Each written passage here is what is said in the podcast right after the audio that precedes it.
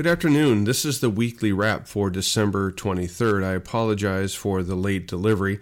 Uh, spent the day yesterday trying to escape the frozen tundra of Minneapolis, Minnesota, trying to get back down to Dallas, and we were uh, successfully able to navigate that. So, back in Dallas, uh, again, apologize for the delay. Uh, the markets have been trading, I think, the headlines uh, are centered around uh, Argentina, the drought that is now moving from the wheat crop that has been hammered, the corn crop that's been hammered, and now moving over to soybeans. So a lot of the trade estimates are falling for soybeans, and um, you know that progression, if it continues uh, over the next few weeks, will put the finishing touches on those crops pretty much permanently, and and I, I think it's what's helping create some positive chart action in all three of these crops. Um, Brazil continues to move forward with a good-looking soybean crop. Um, we believe that's mostly priced in. They should start harvesting here in the next week or two in some of the northern areas. Uh, the market, the trade, believes that eventually that'll put pressure on the soybean market. It's possible, but you know, like last year, it, it really didn't. So we'll see how that plays out. Uh, China continues to you know have solid purchases of uh, and shipments of U.S. soybeans. Uh, so the soybean export program is very robust, as are crush margins. Uh, the export program is pretty slow for corn, pretty poor, but it is expected to ramp up pretty dramatically here, either into late January, early February, as the EU is stepping in, buying a bunch of U.S. corn, and Brazil supplies are dwindling down quickly. So the narrative that's controlled the wheat and the corn market over the last month in their sell off has been poor exports. But both are expected to improve here uh, after the first of the year. Uh, we had horrible cotton sales. Uh, that was reflected in Thursday's uh, limit down trade in cotton. We did have a nice little rebound here, but cotton sales continue to be uh, pretty rough. New sales uh, as uh, the market is still coping with and, and, dealing with these large yarn inventories, keeping new purchases of cotton on the back burner. Uh, the Ukraine wheat acres continue to fall. They'll be down 40% year over year as the war continues to grind down um, their infrastructure on crops, even for next year. Technically, we had a good week for corn. We were up 13 cents on the March contract, closing at the ominous 666 number. Um, we are fast approaching the 50 and the 100 day moving average, which is at 669. We should get through that probably next week, and then the real test will come at the 200 day moving average at 677. We'll see how the market responds there.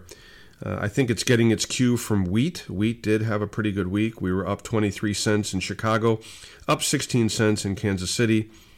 Um, while we're pretty far away from all the moving averages in Chicago, um, we're really not that far away in Kansas City. We, we've talked and shown on the charts how Chicago has been disproportionately hammered by managed money versus Kansas City.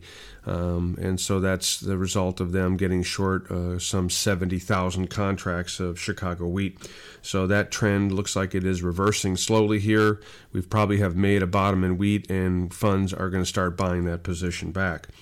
Beans were unchanged on the week, but we are solidly above the 50, the 100, and the 200 day moving averages, all coming in right around 1445. So we closed at 1483.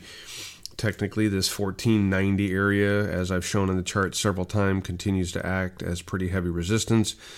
And, and a breakout of that should propel us pretty quickly to that 1530 area where we're looking to advance that next round of sales. So have your orders in because we could hit that you know next week quite possibly. Uh, cotton had a good week. It was up three and a half cents even after that limit down move on Thursday. So technically, cotton looks like it's bottomed. Um, we are above the 50 day moving average now, but we're still well below the 100. Excuse me, we did test the 100 day moving average at 89.59, but we pulled back pretty quickly um, after that but we're ways away from the 200 day moving average, which is at 98.36. So we're, you know, some 13, 14 cents away from the 200 day moving average, where I think the real fight begins. So we'll keep an eye on the cotton market, but no change in my view on that. From a macro perspective, we did have a big ice storm and snow uh, and cold come across the United States. It's got the market a touch worried about freeze damage on wheat in the plains, but unfortunately, it's something that we can't um, sort of monetize until the spring when we get, uh, you know, the, out of emergence. The Russia continues its heavy airstrikes on Ukraine cities and infrastructure. We saw a visit from the um, president of Ukraine to the United States, where he visited the capital to ask for more aid, which he got. He got $45 billion uh, out of the new $1.7 trillion spending bill. Uh, that helped us avoid a government shutdown. So, more government spending and more money for Ukraine. Regardless of your political view on, you know, your aid, the view on aid to Ukraine, the point is is that the more money we give them, the more likely this war is to escalate. And I do believe that the market is far too complacent on this particular event. And if, if Russia were to reassert itself uh, back with conventional armies back into Ukraine, you've got extreme upside on corn and wheat if that grain corridor shuts down. China continues to uh, reopen slowly. Uh, it is a process. Uh, we are hearing of some large spreads of the Omicron virus, but China is squelching any data on that. Um, you know, it's it's part of the process of herd immunity. A lot of the elderly are getting disproportionately affected by um, this virus. Uh, but they are, I think, sort of scrap the idea that they can uh, isolate their way out of this problem or um, vaccinate their way out of this problem, a lesson that most of the world learned uh, a year, year and a half ago. So we'll have to keep an eye on that. But I, I, do think that China is looking for a grand reopening again around that Chinese New Year toward the end of January. Uh, inflation, signs of inflation in the United States continue to roll over slowly but surely, and it ought to even uh, slow down or even halt the Fed rate hikes early next year. The important component of that is that it should continue to put pressure on the US dollar to the downside as money flows uh, continue to exit an overly long position in the US dollar and regulate maybe back toward other currencies that are starting to raise their rates. Japan and the EU have slowly been raising their rates. Uh, crude oil remains in a structural deficit globally and is likely headed much higher uh, this next year. So please take advantage of these cheaper gas and diesel prices.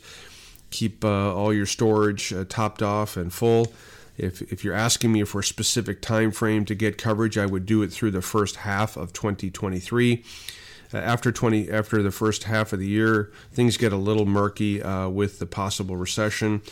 Uh, but we'll keep an eye on that. But it, it make sure you do your best to extend coverage as best you can for the next six months. So adding all of uh, all of this uh, detail together, my view on the markets again still has not changed.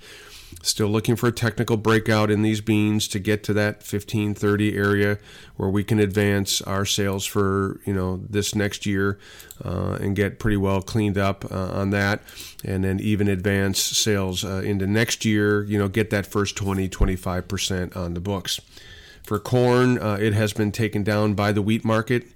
Again, we're seeing signs of life in wheat, so I would expect uh, wheat to reassert itself back above that 200 day moving average, and then we can see what happens from there. Uh, see if we can't get a run then back a lot closer to $7 on wheat uh, and, and, you know we'll, we'll, assess whether we we are going to hold out for seven that that chart gap up at 720 730 or if we're going to go ahead and sell a little a bit around seven dollars but I'll keep you updated on that. Wheat market again horrendously undervalued especially with the geopolitical risk so obviously I have no interest in selling any wheat here.